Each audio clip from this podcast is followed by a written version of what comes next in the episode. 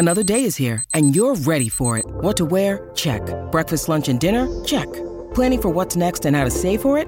That's where Bank of America can help. For your financial to-dos, Bank of America has experts ready to help get you closer to your goals.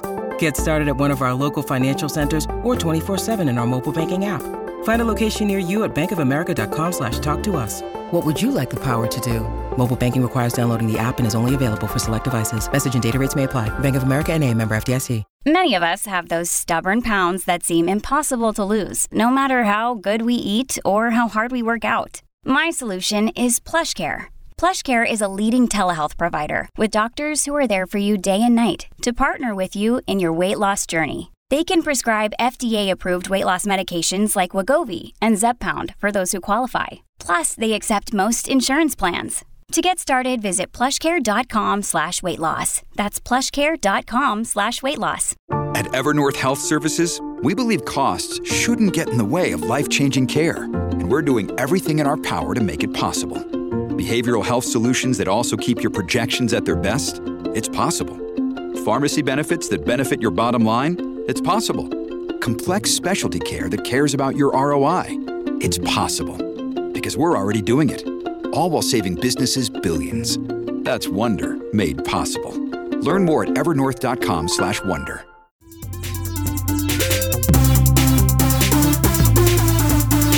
Welcome to the Inside the Boards podcast, the podcast dedicated to helping you learn to think like a question writer so you can study smarter, not harder, and succeed in medical school.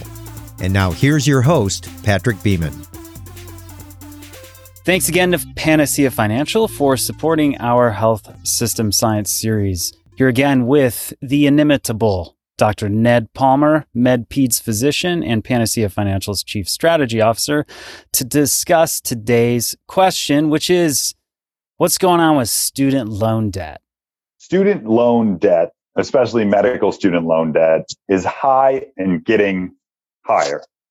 This year, the AAMC's report on student debt was published, reporting that the median graduate from medical school with student debt has $200,000 on the day of graduation.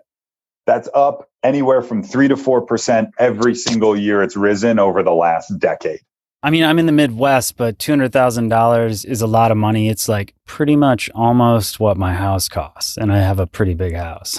and those are Midwestern dollars in real estate, which go pretty far compared to. Correct. But still, you could live, you know, in in the Midwest in a pretty decently sized house for the cost of med school debt. And then, God, how much of that's going to be like just straight up interest over the the repayment terms. It's my wife has a crap ton of debt. It it's it's well over 300 at this point and I remember uh, looking at it right after she got done with med school and then like 4 years later when she was a resident and um, just making the minimum payments and it's like wait a minute what how is it more and more and what um, so it's it's crazy, but yeah, it's it's it's it's definitely a worry. So how is Panacea helping uh, with this issue? You guys um, just forgiving all uh, students debt, or able to do that yet, or? Yeah, it's honestly it's a program we're pretty proud of having 1.6 trillion dollars worth of cash injection into the economy.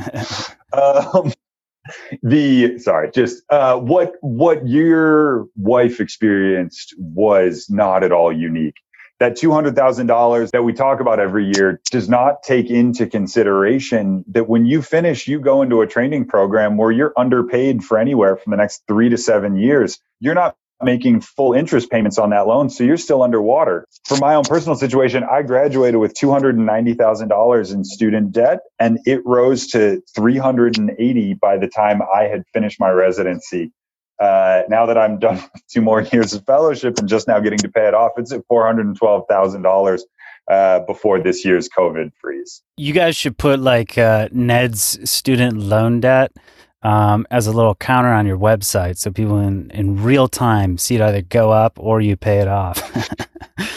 I, I I actually like that. If it didn't hurt me so emotionally.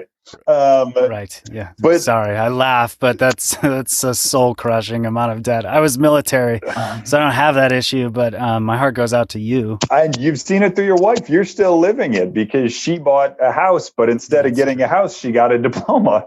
Um, right, exactly. Um, so the the state of student debt is is bad and getting worse. And frankly, uh, as sad as it makes me, none of the policies put forward seem like they would be targeted towards medical students or medical education or even graduate education. Ten thousand dollars forgiven, even fifty thousand dollars forgiven, as sad as it would it makes me make makes me feel, is not enough and is is woefully inadequate to to target the state of student debt.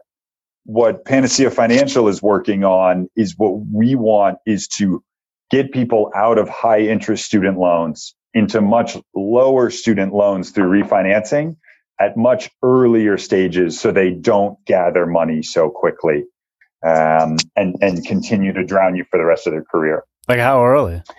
Well, the first deci- the first decision that's most important is to find out if your projected career is going to qualify for public service loan forgiveness. It's really it's the most important financial decision of somebody who has student loans and and that has to be the first question asked. Um, if you're looking at a career where you're likely not eligible for public service loan forgiveness because you're working in a for-profit hospital, um, you're not working for the state or local or tribal governments, um, or you're not planning on working full time for a nonprofit and you don't qualify, you really ought to be looking at refinancing as, as soon as you are assured that you're not going to be eligible for a forgiveness program. Gotcha. So when do most people make that choice though? Because this is pretty foreign to me. I, that's, that's most people make that choice uh, towards the end of residency when Yeah, they've last like second two years, last one to two years. when they're really looking securing at, a job. exactly when they're really looking at the career, what comes next, where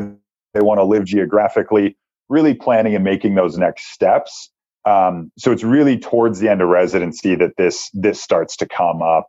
Um, and then once that future plan's in place, is that's the best time to really start exploring your options and seeing if refinancing your student loans is is, is right for you. You know, um, we've said before in these little conversations, these mini talks we've had, that uh, reminding medical students that they are adults, but um, and uh, hopefully this doesn't sound patronizing to the listeners, but since many of you are basically uh, subsisting on uh, student loans uh, for your you know rent, utilities, all the expenses of your life, um, the term even like refinance might not have a lot of practical meaning, even if you could, you know, pick it out as it, its definition on a multiple choice test or or write one out. But like practically, what what does that mean? What are we talking? Like, should I even like be listening? Should I skip forward on this little segment? Um, what what in practical terms Mhm. would refinancing a student loan have on a person's life um, potentially? So I think refinancing is a great topic to bring up, not just because I'm interested. I'll admit my own biases here, but I think it's important. One of the most important things for starting as early as medical school is to is to start educating yourself about the financial landscape. There are a lot of actors out there that don't necessarily have your best interests in mind. And without education, you're liable to be taken advantage of when all you really want to do is work, cure people, do good, and and practice medicine. Um, so refinancing, just in its in its most simplest form, is taking a loan from one organization uh, and renegotiating the terms of that loan. So you can change the interest rate, you can change the term that you're paying off the loan, you can change who's holding on to the loan, so the the servicer. Um, and with with a student loan uh, refinancing, what you're looking to do is take it out of where most people, most medical students get their loans from the federal government, taking out of the public sector and refinancing it within the private sector. Ah, so hence hence you mentioning it's important to know whether or not you're going to be eligible for uh, public service loan uh, forgiveness, because obviously you don't really want to go through the process in refinancing like it is with you know buying a home or something. There is some upfront cost to a uh, refinance of a student loan. Is that true? Not the case? So, so it is not the case at Panacea Financial. I can't speak to all of our rivals and competitors out there. Um, but at Panacea Financial, there is no cost to refinance the student loan. There's no application fee. There's no origination fee. There's no prepayment penalties. Is really just a straightforward renegotiation, effectively, where you get to set your new interest rate and your new term and your new payments uh, with a new organization. Okay, so how do they uh, look into to doing that then? Well, I'd invite people to go to panaceafinancial.com slash ITB and you can take a look. Oh, thanks. right from there, we've got loads of resources on student loans. Um, we have one of our advisory board members, Dr. Josh Daly.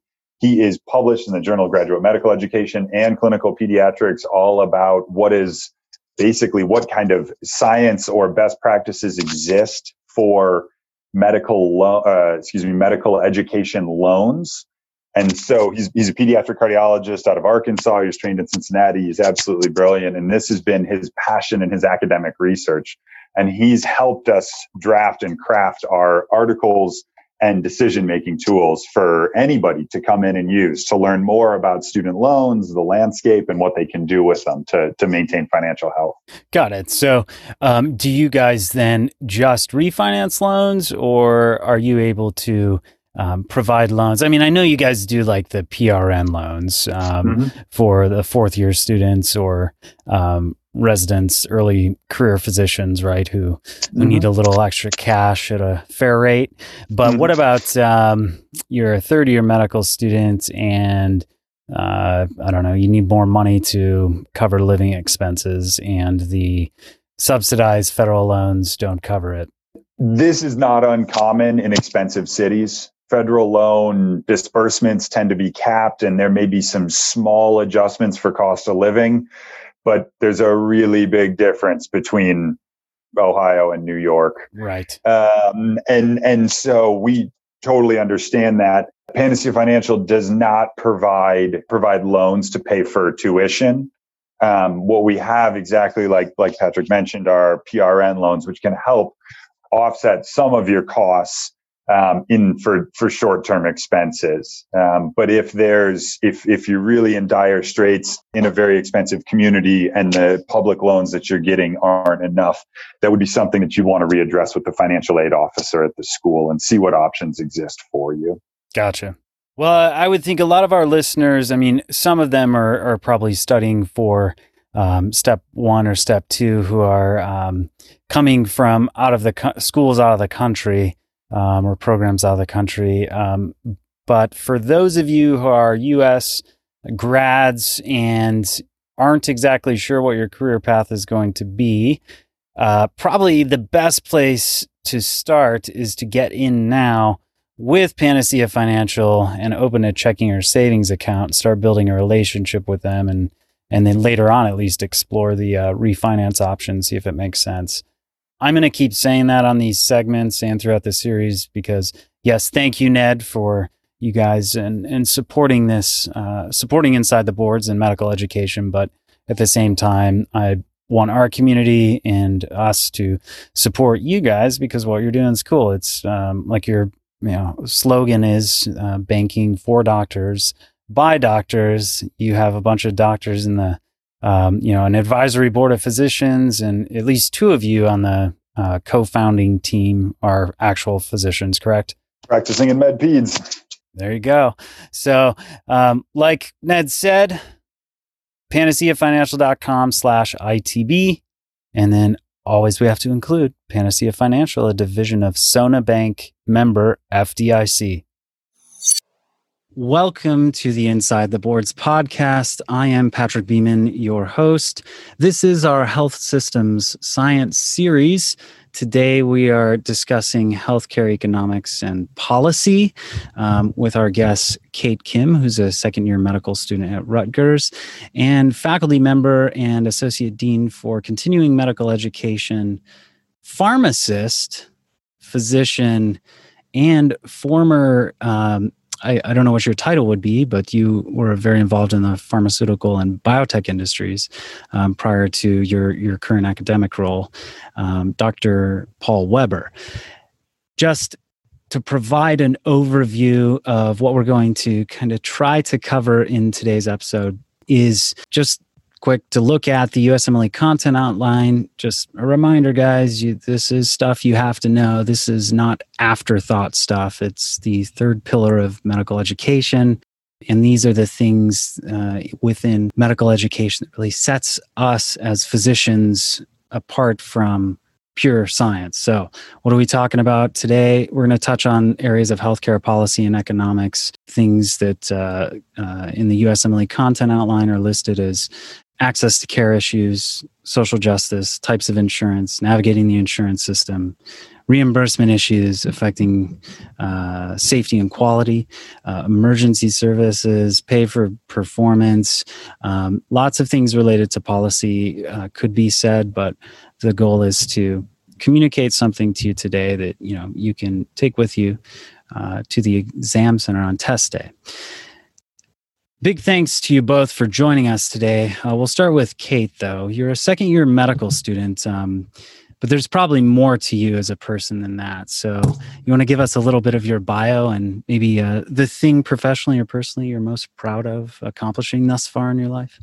Sure. Well, thank you so much for having us on today. Um, yeah, sure. So I can talk a little bit about my journey to how um, I got here and just about some of my experiences prior to coming to medical school.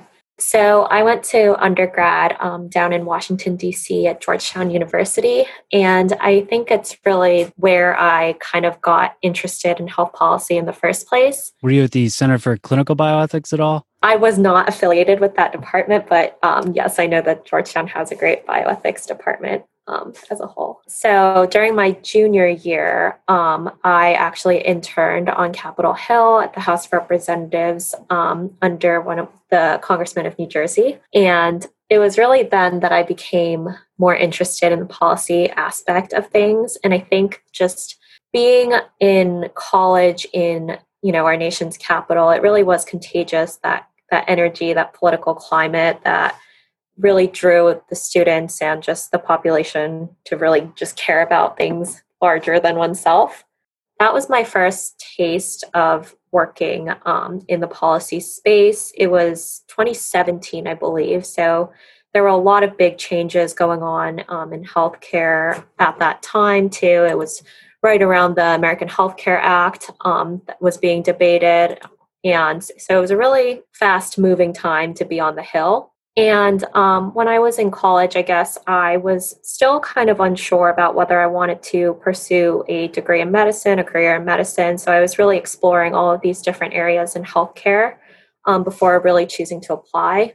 And after my internship on the Hill, I decided, because I still wasn't completely sure whether I wanted to go to medical school, I decided I wanted to gain a little bit more experience in this space. So I spent a gap year, or the first year after graduation, working in healthcare consulting um, in the DC area.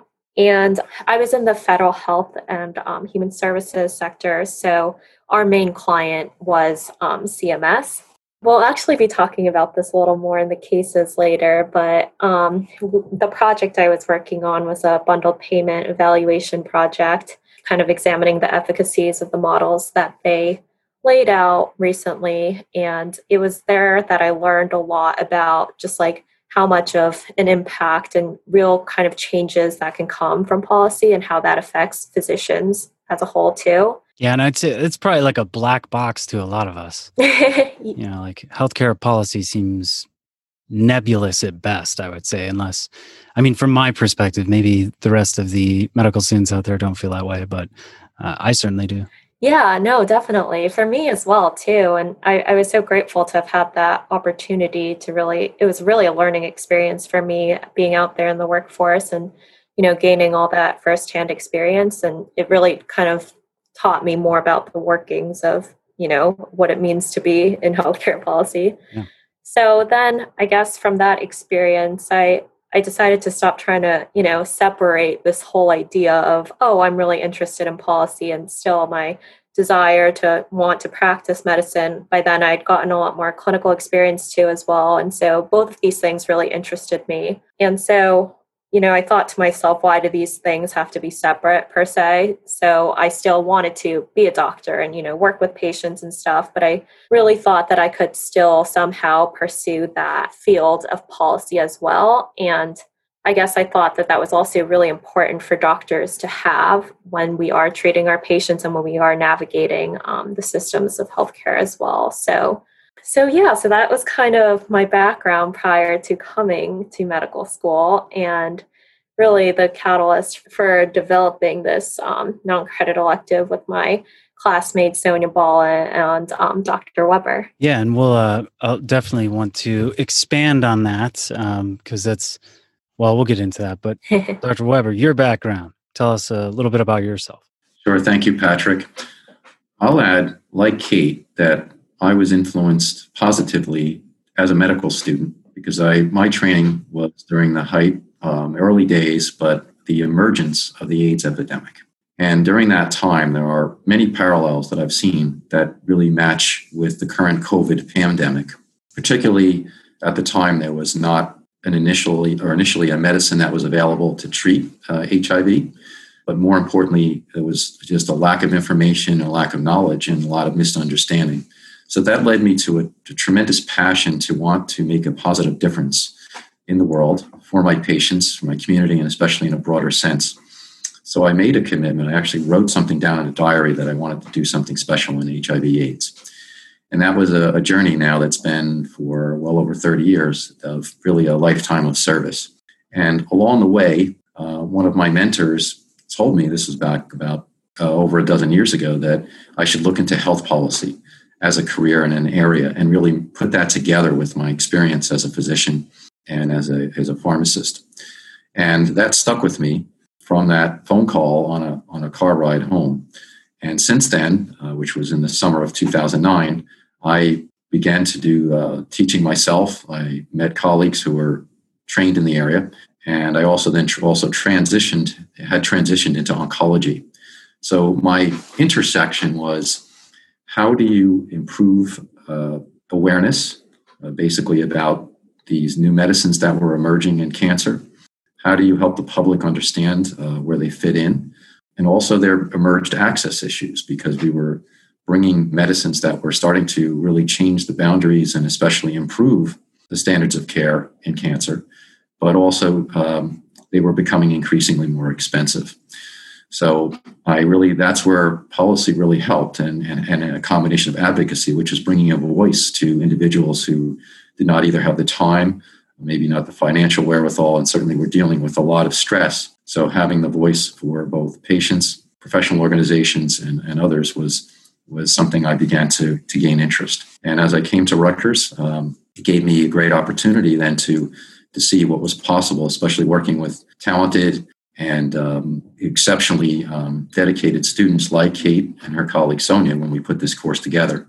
To learn of the students' interest uh, in health policy was uh, very heartwarming to me because it's something I wanted to do. Once again, you heard Kate's perspective, but I also wanted to combine. I didn't see this as two separate paths but I felt that the physicians now, and especially as we train our future physicians, those uh, like Kate, that we provide them to be as best equipped as possible for the medicine of tomorrow, not only the medicine that's coming up. And, and that's why, uh, as you know, as you've also referenced, Patrick, the AMA's Health System Science uh, Initiative, and really having that as a, a third pillar of undergraduate medical education, is where this all fits. So essentially, everything has come together and it's been, from my perspective, a multi decade, but it's been very exciting to see. Uh, it remains a wide open and uncharted path, but it is also, to me, a great uh, representation of how uh, you can get individuals together who may not have previously worked together and really develop a common good.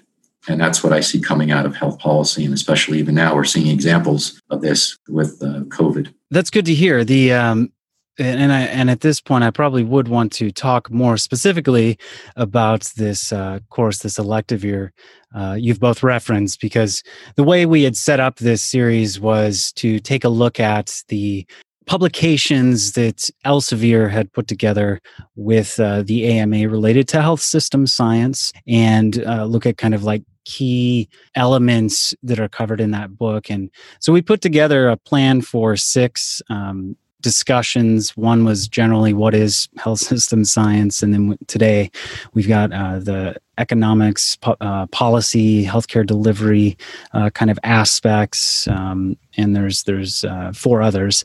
But with each one, uh, the AMA found us individuals who have some practical experience or deliverables, um, if you will, related to the area that we're discussing. So. Um, healthcare delivery economics and policy it's one of the the chapters in the health system science review book how does your work in this elective you're referring to kind of bear on that? Now, I'll ask Kate to kind of explore that more to start. Yeah, sure. Um, so, as I briefly discussed earlier, so this whole thing kind of came to fruition because just like through a combination of a lot of teamwork. So, my classmate Sonia and I um, both had a really strong shared interest of pursuing more education in the health policy field during our time at Robert Wood Johnson. And so we had the idea to create a non credit elective to fit in the framework of the health systems curriculum um, at our school. And so we approached Dr. Weber, who we knew had substantial experience in this field, and we thought he would make the perfect faculty mem- mentor to kick things off. And then right around this time is when COVID really hit hard. Um, so then we, you know, completely had to adapt um, because we had planned initially for this elective to take the form of lunch lectures with speakers um, and students in attendance live and such. And so we thought about ways of adapting this to a virtual format. And in addition, so the full name of our elective is a healthcare policy and emergency preparedness elective. So that is where the emergency emergency preparedness aspect also came in because we wanted to integrate just the different responses um, to the COVID 19 pandemic and how to best equip ourselves to handle um, these kinds of emergencies moving forward. Our curriculum really tries to cover a lot of different areas of healthcare policy. So, this could take um, the form of health insurance and reimbursement, advocacy in the legislative process, role of social media in healthcare, um. And something that I really love about our elective, and that's really special to me, is that not only do we um, hear from field experts as our lecturers, but we really try to incorporate that peer to peer learning as well. So, so far, um, this is our first year of the elective, but so far we have had student speakers for our virtual events. And that I think was a really great opportunity for us to learn from one another. And I know for me personally, especially during my first year, it was always so great to just hear different backgrounds from my um, fellow students and just learn from the older students as well who've kind of gone through similar experiences as we have. Um, and it was really inspiring. So that's something that I really feel is special about our elective as well. Yeah, and I, I looked at the syllabus and it, it, mentions some things that I just even as as titles, I'm thinking, man, I wish I had more of this in med school. But um, you talk about you know introducing uh, students to the fundamentals of healthcare policy,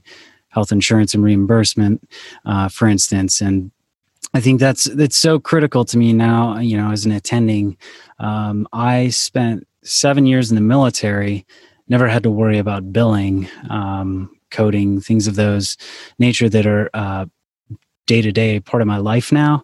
And so I remember when I uh, I started working in the hospital as a, a laborist, thinking like uh, I really don't know what any of this stuff means. E and M codes uh, just reading this. And and so the thing I've I've come to say is you know like if if i work at taco bell i understand how i'm paid. And that is how many you know tacos or you know, chalupas or you know whatever taco bell is selling now. However many of those are sold that's kind of where my money um, you know and compensation comes from. As a physician there's so many different ways to be paid. Um, I learned even more when my wife was negotiating her first job out of residency. Um, so many different ways of, of uh, or pots of money from which salaries are drawn, and and to me, that sort of follow the money can reveal a lot about um, institutional values, institutional efficacy, how organizations are, are run, what their um, you know commitments are, and my kind of response to you know how do doctors get paid, healthcare economics in general is you know shrug my shoulders. I, don't really know. And it's it's nice to have people be able to speak to how my premium as a patient that I pay for uh, insurance each month eventually translate into compensating my doctor and keeping the lights on at the uh, office where they work and and paying the support staff. It's just crazy to me how complex this is, and that's just a small small slice of uh, what we could be talking about today here, um, and not even the biggest focus. Uh, but I don't even know where I was going with that, but um, I just really like saying that tacos example to be totally frank, because I think it makes a lot of sense. But well, but to move on to some you know actionable or um, questions that we can really dive into. So, uh, fundamentals of healthcare policy mentioned here in this syllabus. I mean, what are the fundamentals of healthcare policy? I think if you're going to look uh, at fundamentals, you really start with the value equation, and that is uh, you don't necessarily have to be a math expert, but if you just uh, picture the uh, letter V as one side of the equation, an equal sign, and then on the numerator, a Q for quality and, and basically also outcomes. And then the denominator is C for cost. And I also would add a multiplier to that equation of the patient experience. So the left side of the equation is value, and then the right has the outcome over cost times a multiplier of what the patient experiences. So when we think about it, if you really boil it down, if a patient has, if we have a, a great experience with something, it has more value. And for us in healthcare, if the patient experience can be improved or is, or is excellent, that also from the patient's perspective is of higher value. If we can also then improve their outcomes, how they are able to live each day and perhaps do do what they wish to do and do that to a greater degree, we've improved the outcome.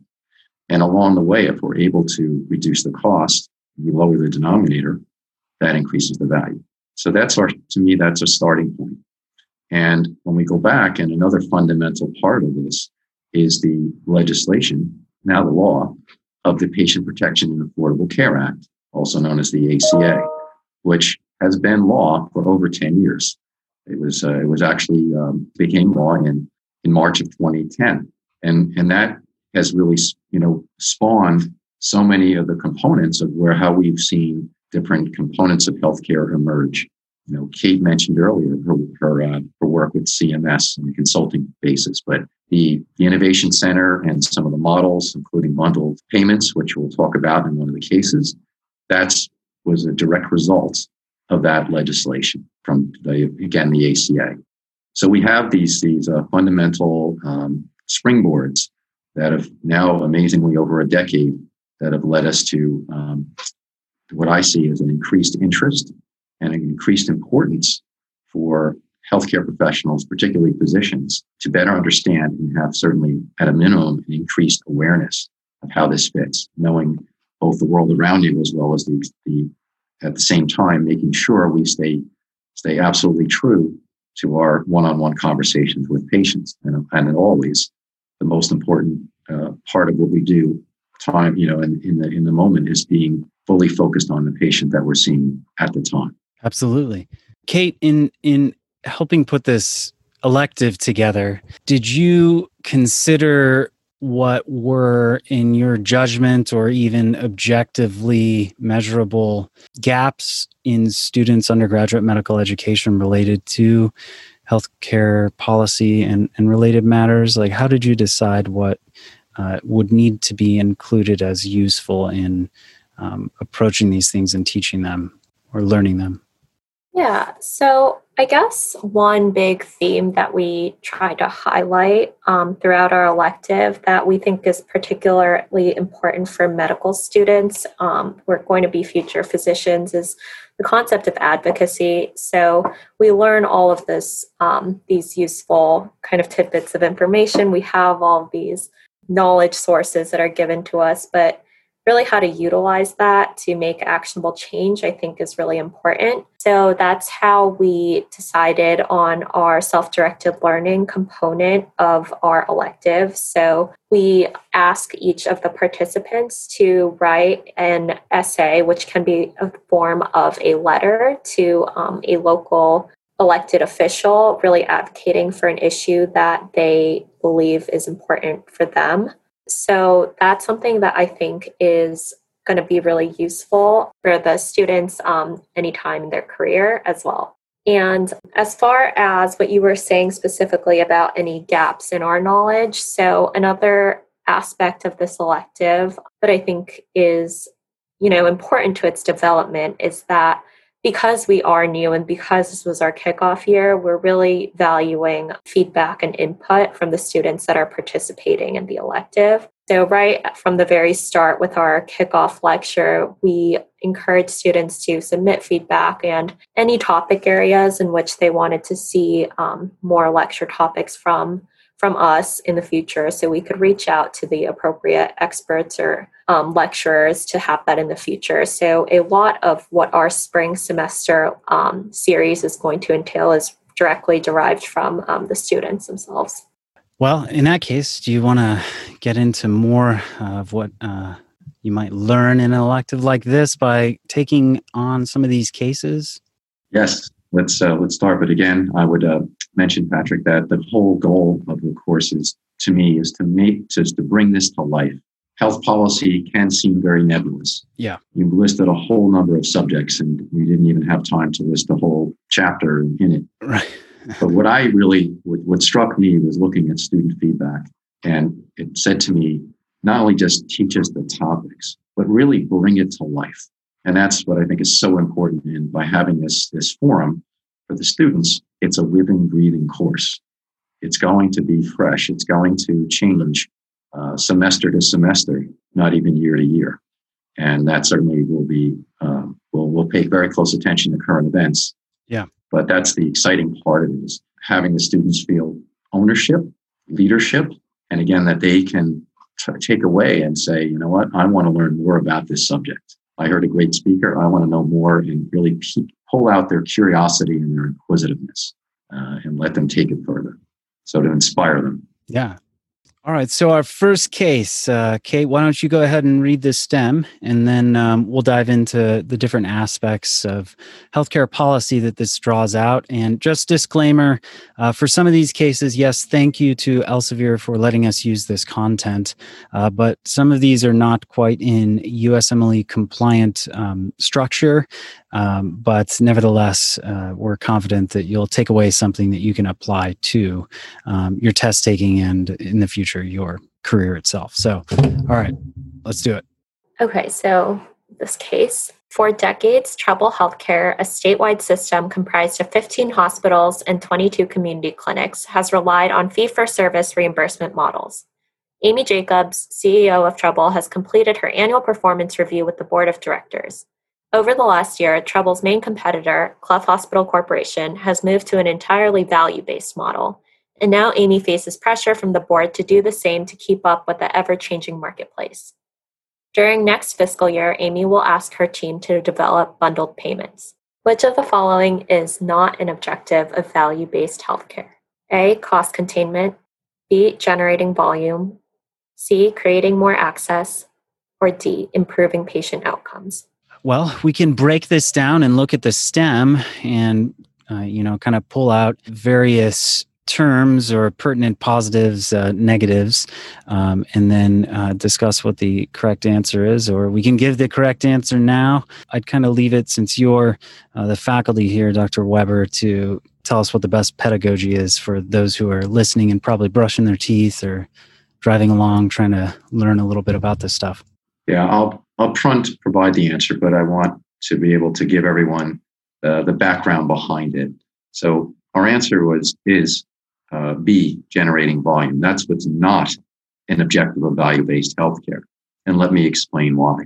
What I like to tell my students is they should be able to derive answers or information and not simply memorize it. So let me help you with the background. The fee for service model, which has been around for some time, is set up so that providers are paid for the services that are performed. And so what's resulted is that providers wind up ordering more tests, performing more procedures, and managing more patients in order to be paid more. That's generating volume. You do more, you uh, generate more income. But what happens here is that uh, you still have costs that are determined by what the commercial payers will pay in the private market. Then there's a certain percentage of what Medicare would pay for these services.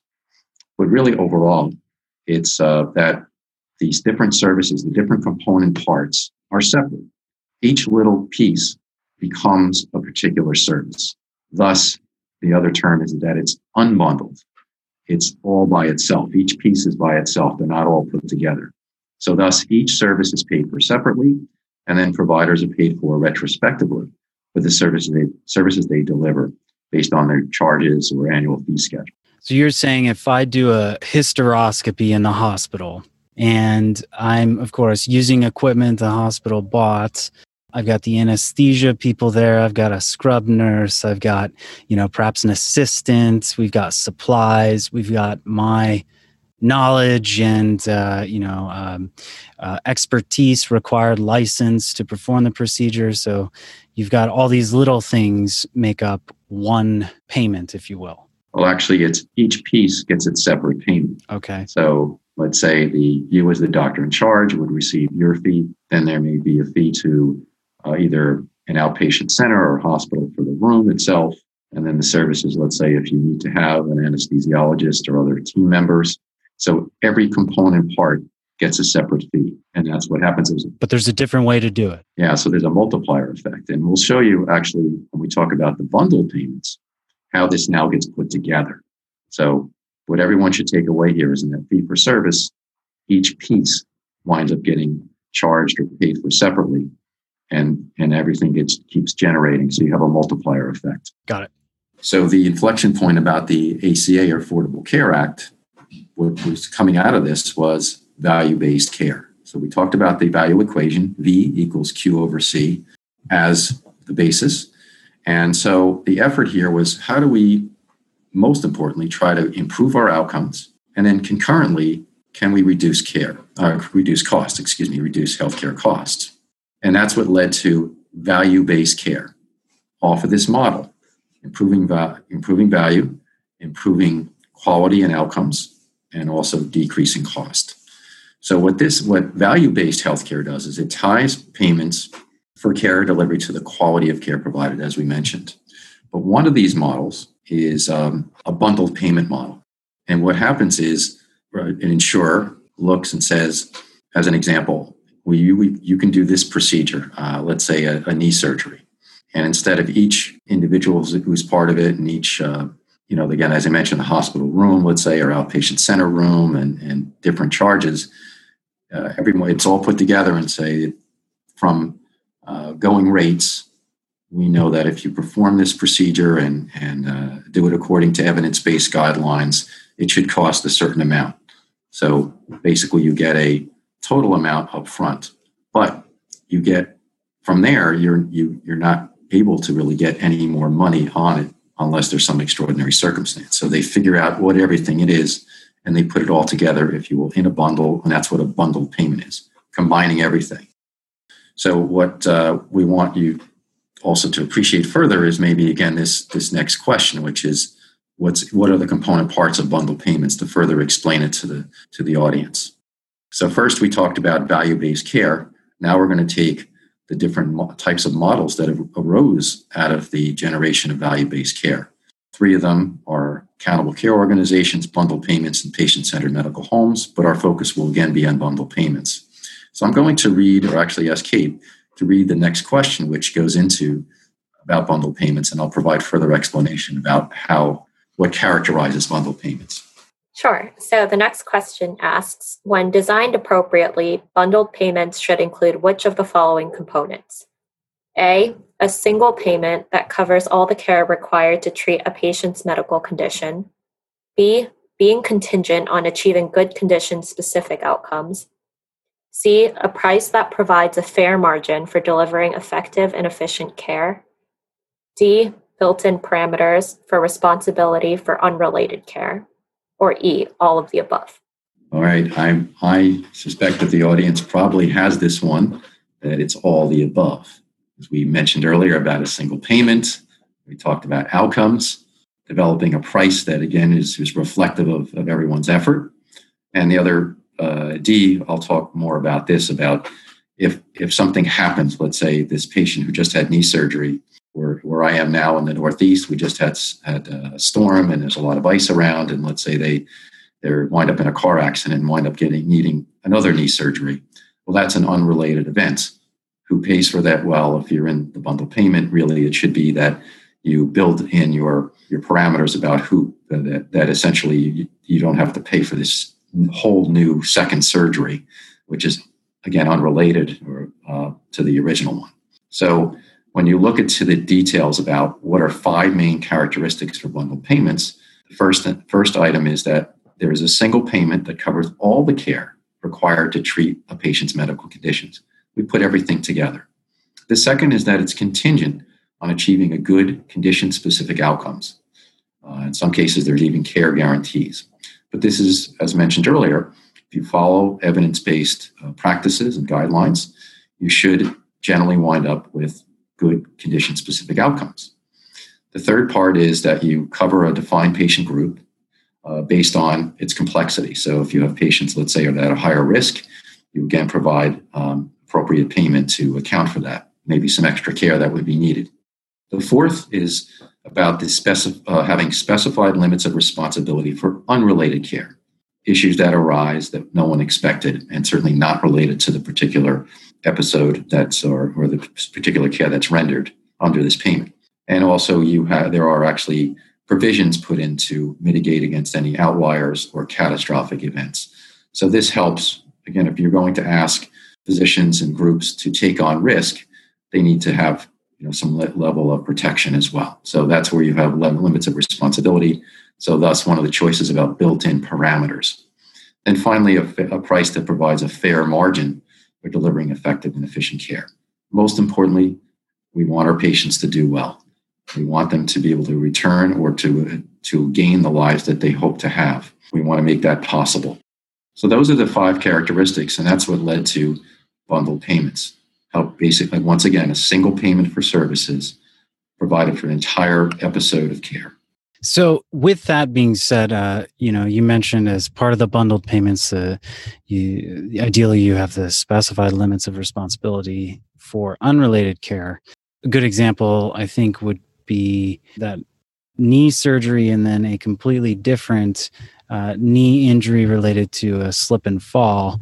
Um, that might get just a different bundled payment, correct? Then you would look at that as a whole nother what's called episode of care, a whole nother instance in which you need to do care once again. But what you're doing in a bundled payment is saying for this next step of care that the patient needs, we'll give you all the money to account for what should usually be done according to the guidelines and evidence and best practices. Now, if a patient gets osteomyelitis, following that knee surgery and requires you know 12 weeks of uh, infused antibiotics and another uh, you know a couple surgeries and things like that.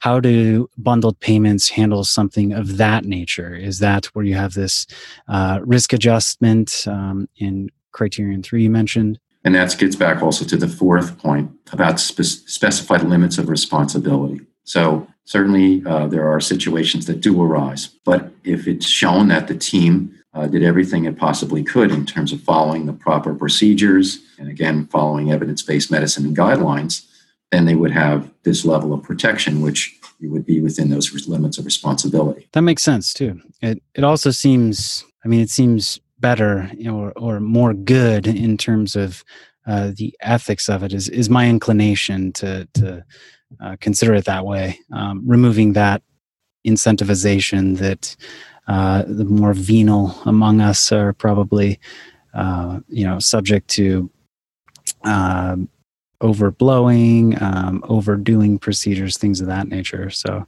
is that part of the idea that bring this in line with the ethics of our profession and commitment to patients? Because it can't just be economics.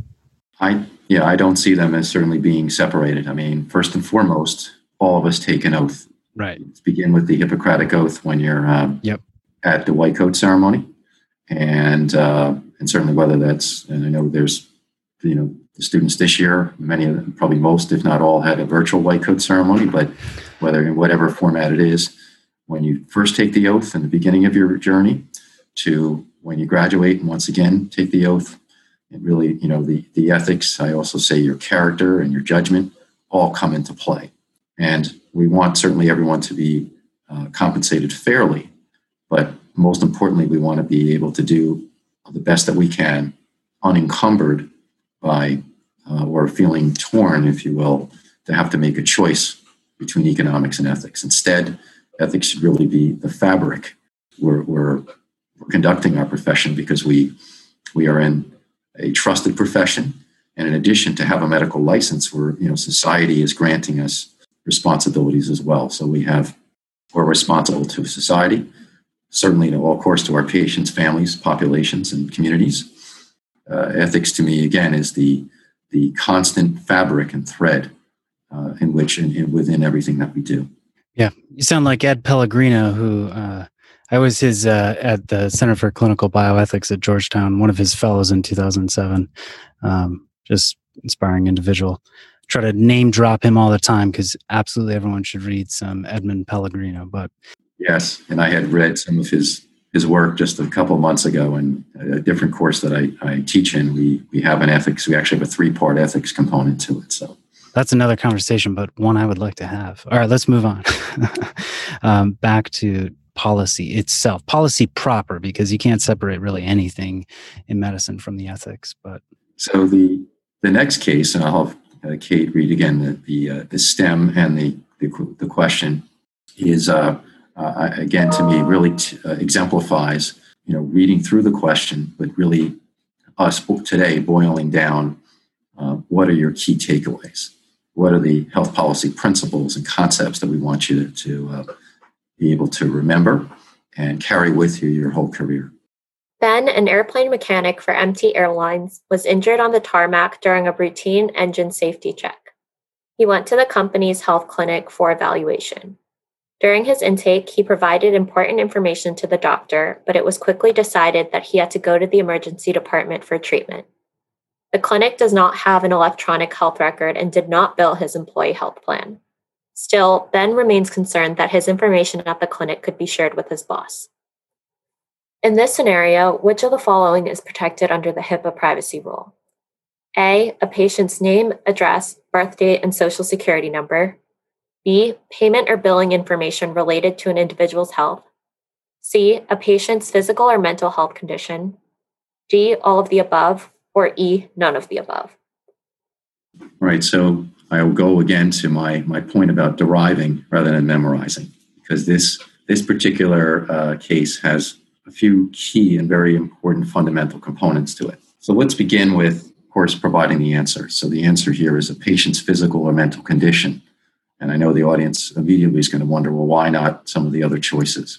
Well, first, when you think about it, regardless of whether it's HIPAA or other types of settings, it is our responsibility to hold, you know, when patients trust us with their most personal information, that's where we have to be very mindful of when and how we share it. So in this case, you would not share a, a patient's physical or mental health condition to a individual superior, uh, their supervisor. Now, but going further, what this what this particular case is really asking the audience to do is to recall the concept of protected health information, which again is something very critical to understanding HIPAA regulations or protections. So I'm going to read a statement to everyone, which is that protected health information, or you may hear it as PHI, is any information about the health status, provision of healthcare, or payment for healthcare that is created or collected by a covered entity. Now, it's a different language, but let me take a pause here. What's a covered entity? It can be a, basically like a, a physician's office or a hospital where your primary effort is related to um, healthcare or a business associate, so someone who helps you with it. But the important, again, the key thing is what are protected health information? And there's many different, there are about actually 18 of them listed if you go to the, the website um, for Health and Human Services. But if we look at this, let's go back to the case. Here you have the patient works for an airline. So the primary business is, is airline, is transportation, but they have an employee clinic. So a unit of the airline is one that provides care. So what the the other key point here is that the clinic does not have an electronic health record and does not bill the employee health plan. And what that brings in is how to, does it meet the condition of what's called a hybrid covered entity? So again, I would ask the audience after listening to this, take a look at the definition of hybrid covered entity.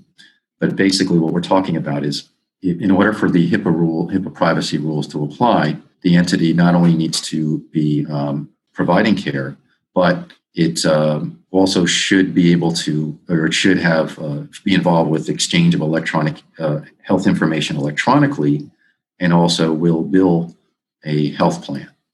But in this case, the clinic does not have an electronic health record and does not bill the employee health plan.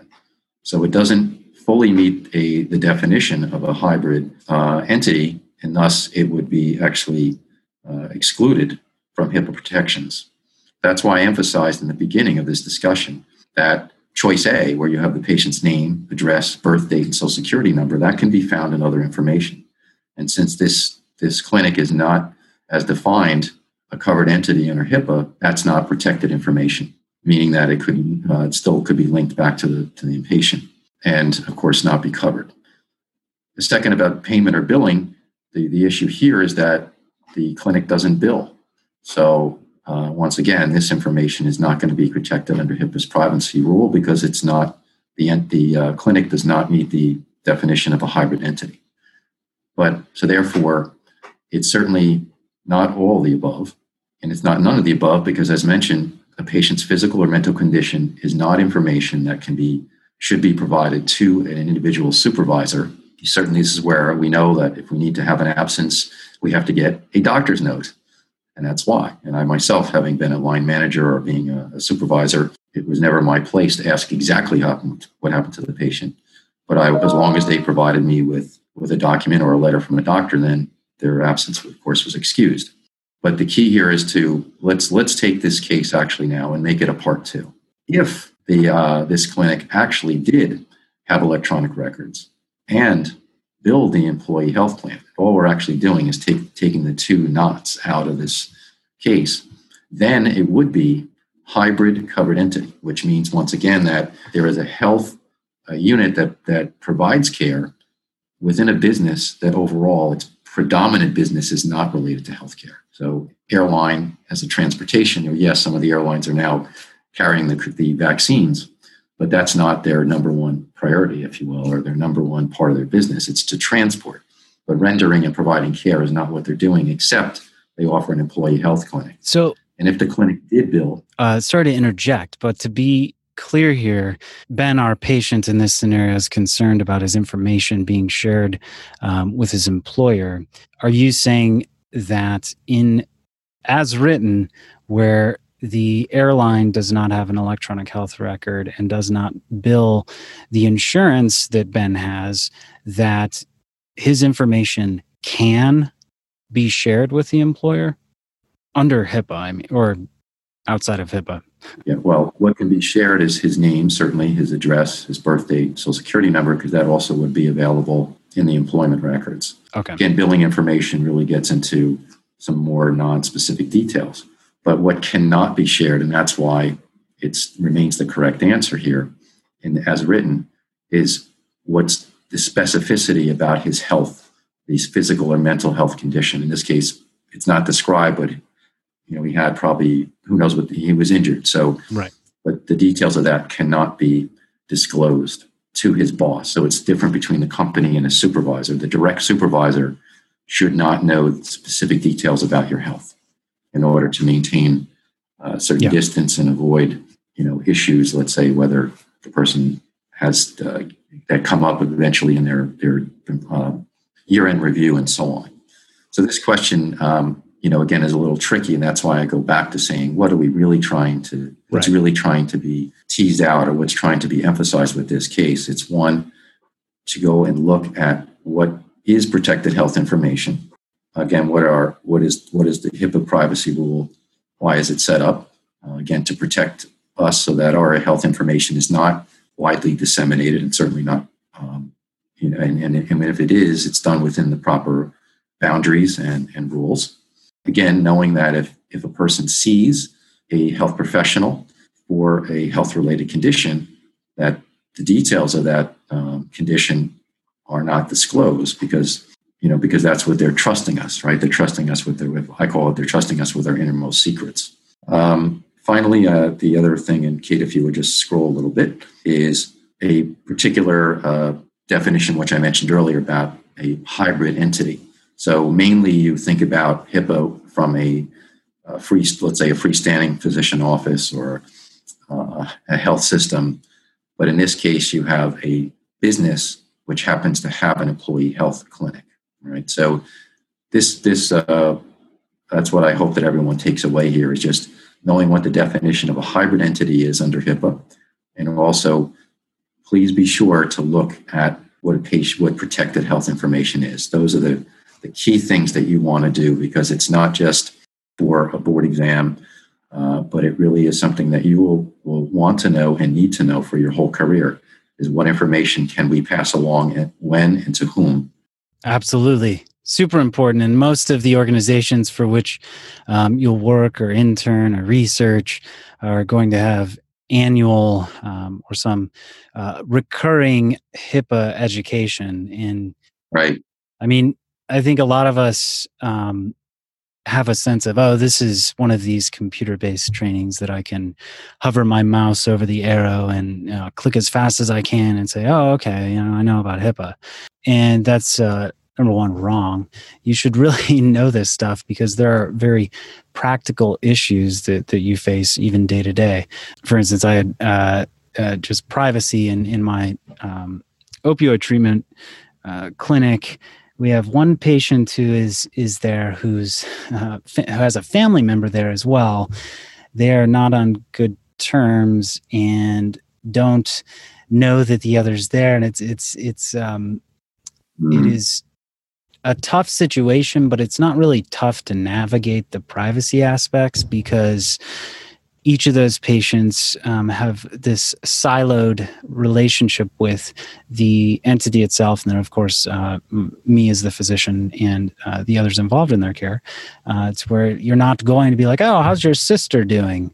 Um, that would be to disclose protected health information. I think by extension, because you'd be saying at this opioid treatment program, you have a patient who's being treated, therefore by you know extension disclosing that the person has an opioid use disorder.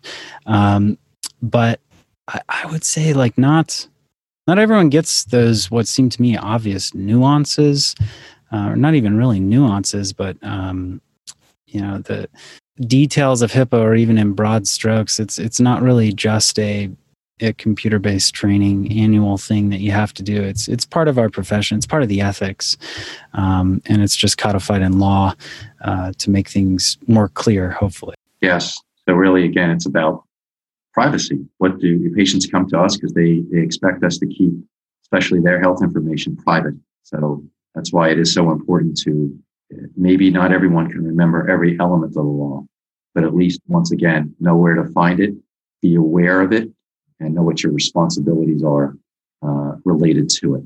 Now we have a, a few minutes. Um, did you guys want to go into any more of um, this quickly? I don't know. This reading the 8.2 seems like a something you'd be familiar with, uh, Kate.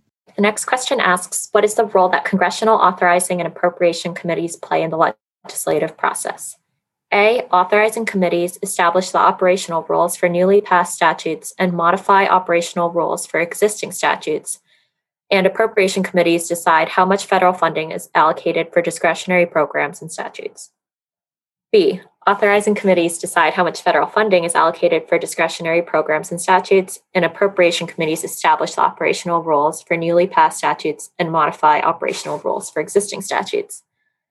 C. Authorizing committees review and modify bills before they are brought to a vote in the Senate or House of Representatives, and appropriation committees decide how much federal funding is allocated for discretionary programs and statutes. Or D, authorizing committees decide how much federal funding is allocated for discretionary programs and statutes, and appropriation committees review and modify bills before they are brought to a vote in the Senate or House of Representatives. It's kind of definitional, but uh, Yeah. Something I, I wouldn't have. I don't think I would have been able to answer this one. They all they all sound legit. so let me help, uh, hopefully, everyone to once again distill this down. So I like to think of the authorizing committees as the ones who provide the rules. And the appropriations committees are the ones who are, if you will, uh, providing the funds. So if you just take that, those two, that, that piece of information, you look at these choices and right away you can take out B and D because as I mentioned, the authorizing committees, they're giving you the rules. And the way these are written, they're talking about authorizing com- committees providing funding. So right away you take that out. And for C is, is incorrect because the authorizing committee can only begin its work once a, a piece of legislation has become law, meaning that it's passed by the House, the Senate, and also signed by the President. That's when it formally becomes a statute.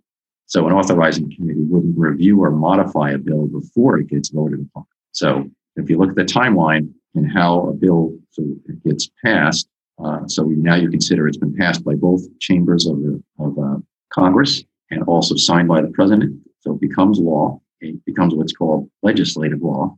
But now you have to figure out how are you going to put this into action? How are you going to implement it? That's the operational rule or component, or what's called administrative law. And that's what the authorizing committee does. It helps tell you how now that we have this law in place, how do we put it into place or how does it operate? And then once you say, well, this is how it operates, of course, we need funding in order to make it happen. So the appropriations committee is the one that provides the federal funding. I do hope that uh, that approach really, you know, helps boil down this language into something that, if you will, is more digestible, but more, most importantly, memorable to the audience and gives you a sense of how, basically how things work in uh, either in DC or in your local state house and so on. Awesome. Well, to the both of you, thank you so much for your time and uh, the work you continue to do, both in education and I'm sure in advocacy. Yes, thank you. And, and also best to you, uh, Patrick, for this holiday season and, of course, to your audience. Great. Thank you for having us.